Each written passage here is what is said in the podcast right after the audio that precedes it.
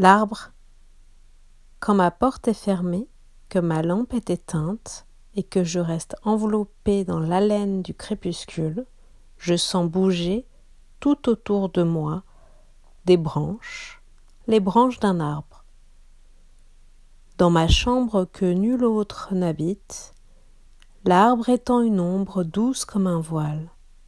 Il vit silencieux, il croit sans doute, il devient ce que veut un inconnu.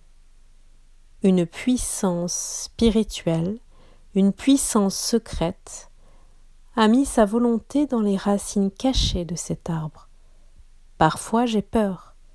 Je demande anxieusement Sommes-nous si sûrement amis? Mais il vit calmement, il pousse tranquille, je ne sais vers où il tend, vers où il veut aller. Il est doux et magique d'habiter si près de quelqu'un que l'on ne connaît pas.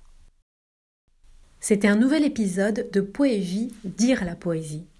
Vous pouvez vous abonner à Poévie Dire la poésie sur les plateformes de podcast. Laissez-moi un commentaire pour donner votre avis ou faire des suggestions.